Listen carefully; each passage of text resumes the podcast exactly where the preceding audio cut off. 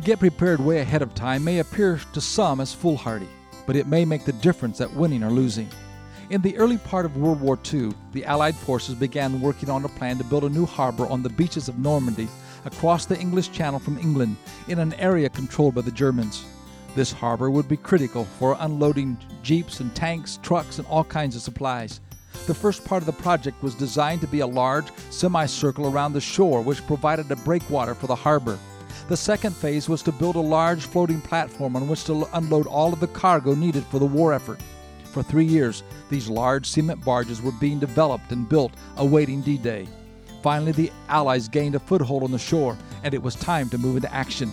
Within a matter of a few days, all of the barges were floated across the channel and put in place. The precious military cargo needed by the Allied army was being unloaded. It was the early preparation that made the difference. The person who gets ahead starts planning early for his big break.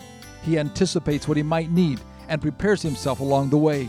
Success happens when opportunity meets preparation. Start working on today what you will need five years from today. You will be ready when opportunity appears. This is Bill Hostler with today's key to confident living.